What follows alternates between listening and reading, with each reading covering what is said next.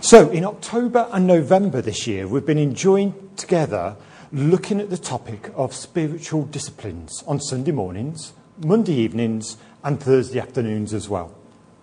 Our great concern has been how do we become spiritually fit? What are the key actions for us to ensure that we have personal spiritual growth?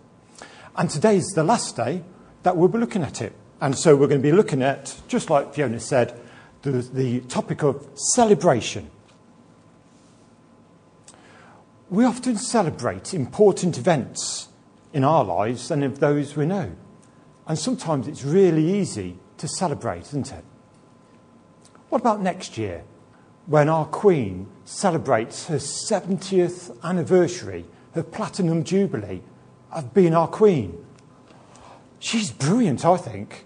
So I'm going to be celebrating. I'm going to be saying, oh, thank you, God, for our Queen. And of course, we know it's sad in a way as well, because she thinks of her father, who died on the same day that she became Queen. Otherwise, she wouldn't have become Queen.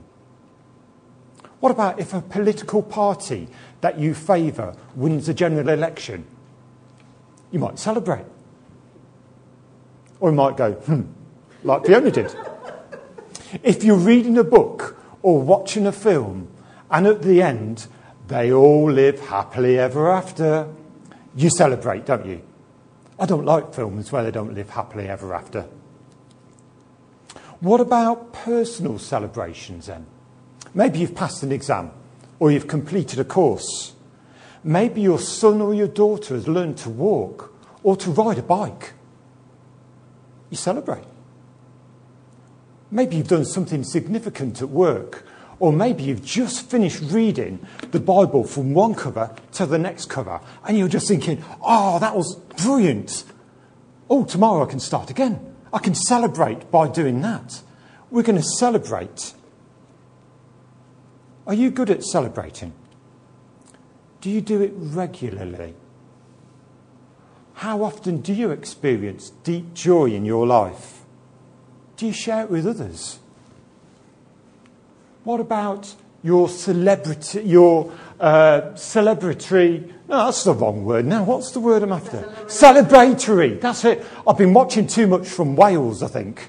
So, your celebratory muscles are they strong? Are they going for it?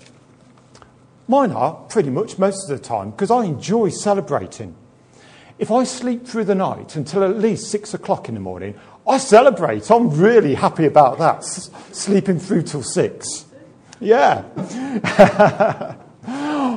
what about celebrating with a meal? If I'm eating a great meal with Jill, I celebrate beforehand because just like today, there's some aroma happening in the house. And afterwards, I celebrate as well.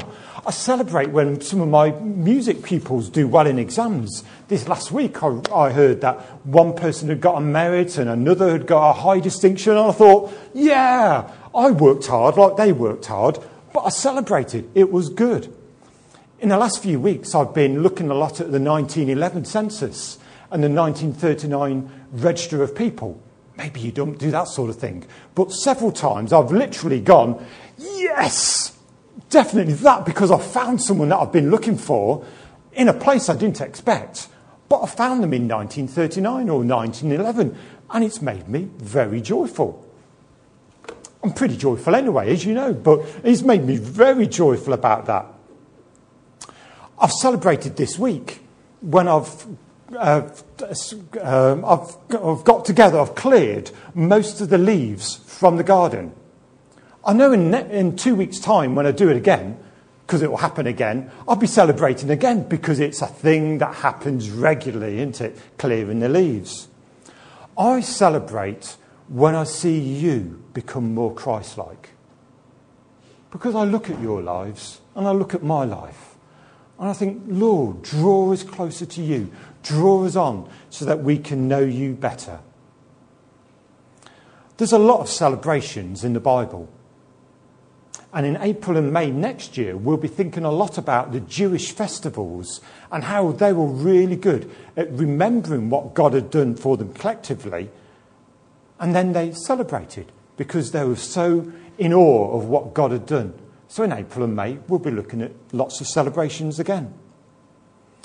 When we heard the reading earlier, you'd have thought, ah, maybe you cast your eye down it or you remember it from reading it previously. Maybe you thought, oh, I know what Luke 15 is all about. There's lots of celebration. It's not just a lost son, but also a lost sheep, a lost coin. There's lots of celebration in the Bible. The word celebrate in verse 23 is a word that means having a, st- a cheery state of mind because you've got an inner state of victory. So you just feel something great is happening. And it doesn't matter about the circumstances, it's that inner triumph you feel. The father in the story was really celebrating. He'd longed for his son to come back. And now he wasn't just celebrating himself, but encouraging his family and his servants and his friends to celebrate as well. I want to be regularly celebrating that people are getting saved from going to hell. We saw two people four and a half years ago getting baptized. This baptistry hasn't been opened in the last four and a half years. That doesn't give me celebration. That gives me sorrow. How does it make you feel? People are getting saved and discipled and baptized in some of the other churches in Nuneaton. And we know it's up to God about what He wants to do here. But we have a, a part to play in God's mission, don't we? To tell people about God, to live our lives differently from other people. We all have a significant role to play in telling people about Jesus. On Wednesday at the prayer meeting, we were thinking how many people we could fit into this room that normally come, especially if the chairs are a bit closer together. We could easily fit another 50 people in, in a service or a meeting. I want to see like Phyllis prayed already, youngsters coming in, having fellowship with us. I want to see teenagers coming in and getting saved and being baptized. I want to see people my age and older and a bit younger as well. No matter what they think, however they feel, I want people to come in. We're going to go out. Of course, it's not just us waiting for them to come in. But I long for it. And I want to encourage you to maybe push up your prayer list a bit more. Lord, we long to see more people come in. Yesterday, I got a phone call from someone, I don't know, sometimes when I'm just driving the car, the phone will ring and just say, hello, how are you, sort of thing in a cheery way. And yesterday, this person rang me who wants me to go round his house tomorrow. And he lives in Weddington. And that's all right. And I said, Oh, why's that for then? He says, Well, tomorrow, well, Monday, it will be so many years since uh, my mum died, but it's her birthday. So I, want, I, I need someone to come and pray with me because uh, I, am just sorrowful and, and all this sort of thing he was saying. So I'm so keen when someone rings me up, oh, can you come and pray with me? I'll say, of course I will. And he says, You are a father or something, aren't you? And I says, I said, I thought to myself, yeah, I've got a 21 year old, a 20 year old son. But so I said to him, no, but I am a church minister and all of that. So he was reassured about that. He, I think he was sort of after a Catholic uh, priest or something like that. And he's going to get me instead. So, so, so that's going to be good. But tomorrow, yeah, you can pray for me as I go and pray for this stranger in Weddington, that he'll just have his eyes opened and sort of as I pray, we can celebrate that even though I'm going because his mum's died several years ago and it's her birthday now, I'm going to say, yes, Jesus can make a difference in your life. And that's what I'll say. It's Advent Sunday today. And for the next four weeks, we're thinking about Jesus' coming. We're thinking about his first coming. Also, we're thinking about his second coming. 1 John 3 1 reminds us about how we're called children of God and that God lavished his love on us. We could celebrate that in various ways, and we'll talk about that in a little while. For years and years and years because Jesus has done something magnificent for us. God so loved the world that he sent his only son. How do we celebrate? How do you celebrate? If you've got a child or someone young in your family, I bet if it's their birthday, you're going to celebrate with balloons and party games and cake. Because that's what often happens, isn't it? If you're a bit older, so I've heard, it's still good to celebrate with cake, but definitely you wouldn't have the balloons and party games, although sometimes it might be a bit of fun just to do that. And again, Fiona's just given me an eyes, thinking, oh, yes, it's, it's Fiona's birthday very soon. Don't forget, go round her house and have some party games with her because now she's, she's well into it. But I know, for me, I celebrate my birthday differently to how I was 40 years ago, 45 years ago, or a bit more, if you like. The thing is, valid and meaningful celebration for children isn't the same for us as adults. And it might be that you consider the way Christians celebrate as singing. And it is. But that's just one way of celebrating. Do you want to look at some more? Okay, I'm going to show you anyway.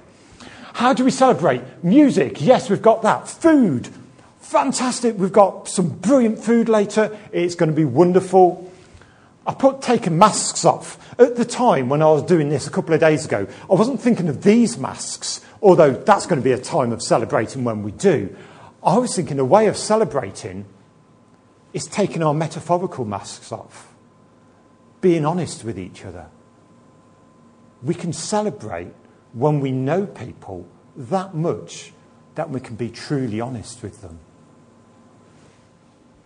going the extra mile, embracing a new chapter, being a light to others, being together, listening to others, pursuing excellence in our current skills. All of these are ways we can celebrate. There's a kaleidoscope of ways that we can celebrate, not just with singing. I bet you could think of half a dozen more quite easily. Maybe tell me later, because I'd be interested. But all of these things are ways to celebrate what God has done in our lives and how He's changed us already. Fiona, I keep mentioning you today, don't I? I don't know why. But earlier in the service, Fiona was sort of saying something like, Why is celebration a discipline? She was sort of saying, Well, surely, in the book, why is celebration a discipline? Shouldn't it be easy for us? Shouldn't it be like a duck going on the water? Just happens, although, of course, they learn how to do it from their mummy, don't they?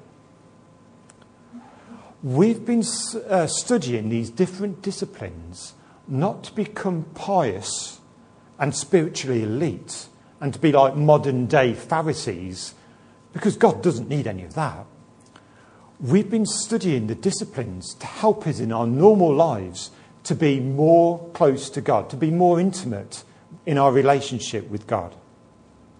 There's no shortcuts. We can't be effective disciples of Jesus if we pray sometimes, if we go to church sometimes, if we read the Bible sometimes, if we say no to sin sometimes, and we meet with others sometimes. Following Jesus doesn't mean we have an on off switch. Oh, uh, I want to follow God today. Oh, I'm too busy to follow God now. There isn't an on off switch with following God, it's on. And so that's what we're doing with these disciplines to remind us that we have to actively, intentionally think about it and go and follow God in our normal day, days of life. I've got an easy life, really, at the moment. I really enjoy what I do during the day. And when Jill comes home, I have a great evening because we enjoy being with each other. and there's no health issues that I have, really. It's easy to celebrate in my circumstances. It's not always been like that for me. And perhaps for you at the moment, it's not like that either. That's why celebration is a discipline. Because whether we feel like it or not, God is calling us to celebrate. It helps us to remember that we need to give God the thanks for what we're doing. Sometimes in our lives, we can just go through just making it, oh, it's just normal to be really blessed. And you don't think of it as a blessing. But as we live our lives with celebration as a discipline, so we remember to say, Yes, God, I thank you. Thank you for where I live. Thank you for the car I have. Thank you that I can have a hot meal today. All these things that some people would love to have, and we've got. Maybe sometimes take for granted. But God is saying, don't take me for granted. Give me thanks. Be disciplined in how you give me thanks. Even in hard times, we can learn to celebrate. I really feel for Margaret at the moment with her family stuck in South Africa. That's difficult. What about um, maybe a, a, another family who has a child who dies? That's really difficult. What about when your partner demands a divorce out of the blue? That happened to me. That was difficult. What about when someone crashes into your car and then drives off and you're not there and you come back to your car and or you something's dented and that happened to me years ago as well. It was about a month before we got married that someone drove into the car and I had to get a new car door because they just drove off and they didn't let me know. We all have difficult things in our lives, don't we? Perhaps in the Bible, there were many difficult things as well.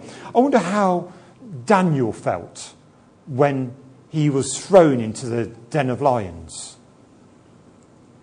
I bet his mourning wasn't turned into dancing straight away.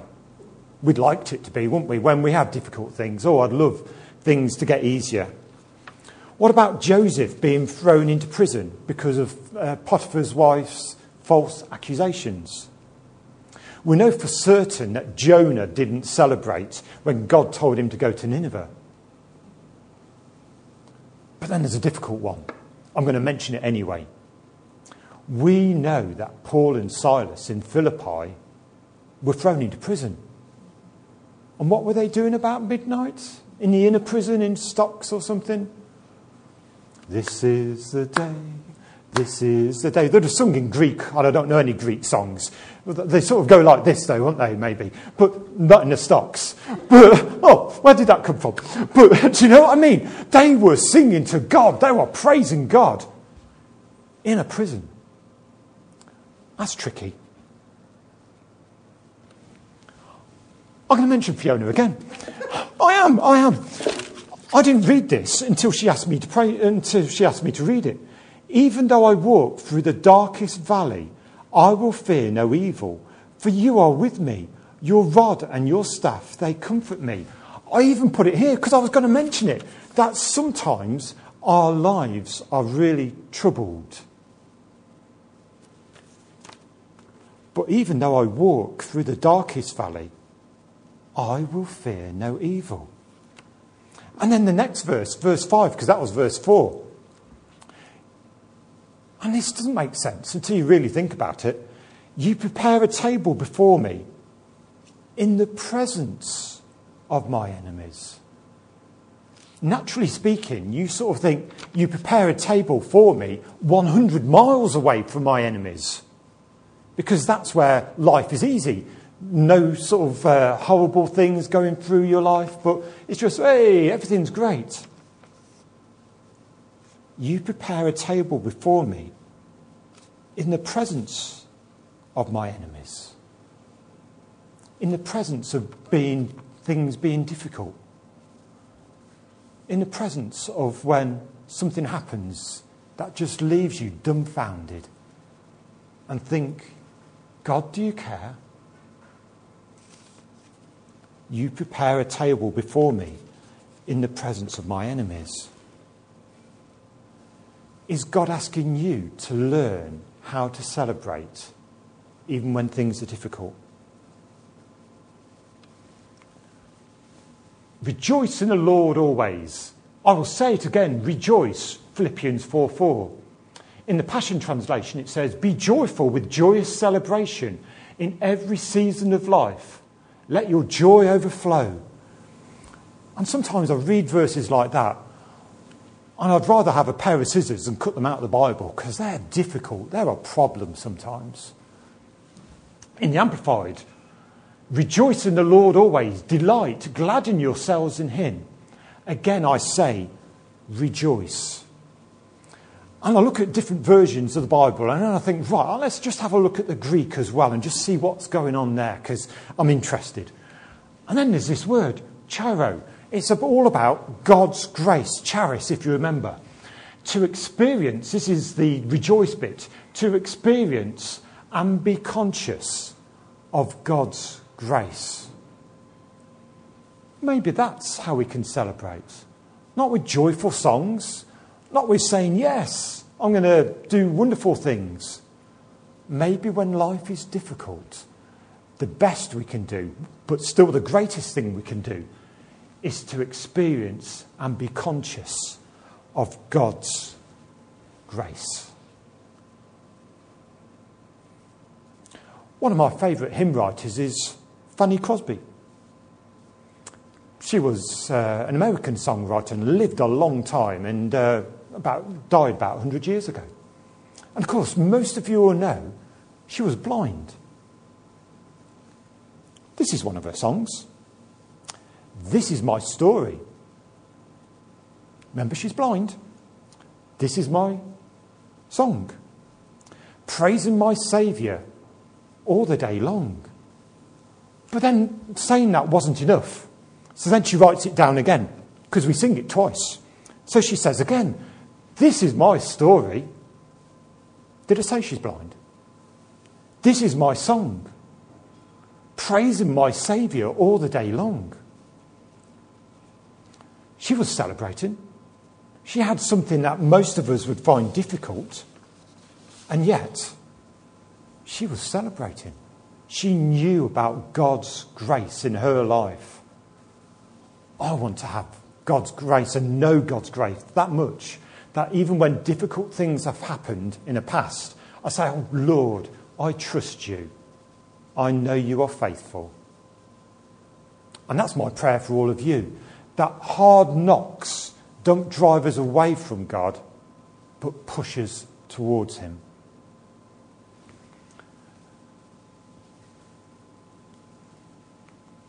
Oh, yes, we'll go for that. Here's a, a little bit from 1 Thessalonians 4:17. We ask you, urge is more like it, that you keep on doing what we told you to do to please God, not in a dogged religious plod, but in a living, spirited dance. God hasn't invited us into a disorderly, unkempt life, but in something beautiful, uh, holy and beautiful, as beautiful on the inside as on the outside. I wonder, with all these disciplines, then, are you in your life just feeling that God is just a religious plod at the moment and it's just routine? Jesus is calling us to a spirited dance. You might be older than me. I've seen some older people brilliantly dancing. What about younger dancing? I'm doing it behind here so you can't see what I'm doing. But do you know, whatever our lives are like, whether we want a ballroom type of dance or, yeah, everything's great, kind of Latin dance or whatever, freestyle, God is saying to us, come and dance with me. Use these disciplines not to make a religious, religious plod more ploddy, but to make it active and beautiful and intimate. Remember, we're here because we want to get spiritually fit.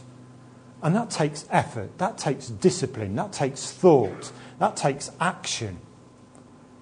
But God wants all of us to come and be with Him and to know Him better. We've looked at lots of disciplines over these last few weeks inward ones, outward, and corporate. We've thought about meditation, prayer, fasting, study, simplicity, solitude, submission, and service, and confession, worship, guidance. And today we've thought about celebration.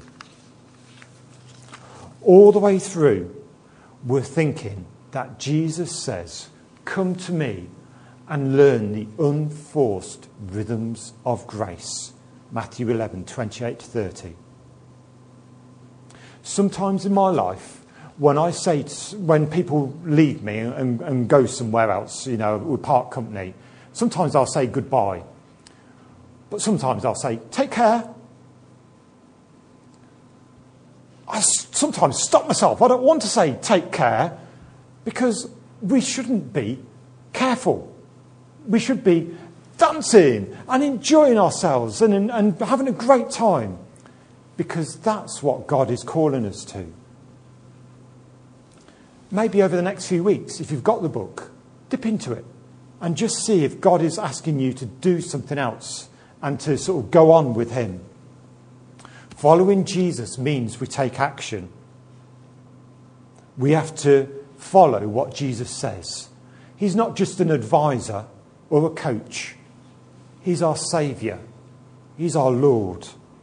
So that means we need to love Him, be close to Him, and obey Him.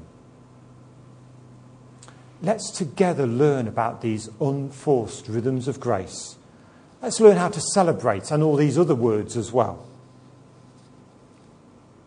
Let's keep our hearts open to God. Because wherever we go in the world, whether it's just a mile away or several hundred miles away, we can still know God. And He is asking us to be close to Him. He's given us the invitation to follow Him, not just with a religious plod, but in a dance. So let's thank God for these disciplines that we've thought about. And we're going to pray just now before Fiona comes back and helps us to uh, put some of this into order in our lives. So, Lord, we do thank you that the invitation is there. You want us to come and be with you. Lord, however that happens, Lord, we choose to follow you with all our hearts. We want to give you everything, Lord. We want to celebrate, not just with songs, but to celebrate knowing that you're, you're with us and your grace and your love and care is with us as well. So, Lord, through our difficult days and through our happy days, thank you that you're with us, seeing us through, seeing us through that valley. Lord, we praise you. Help us, Lord, to live our lives in an excited way, in a celebratory way, getting closer to you. Amen.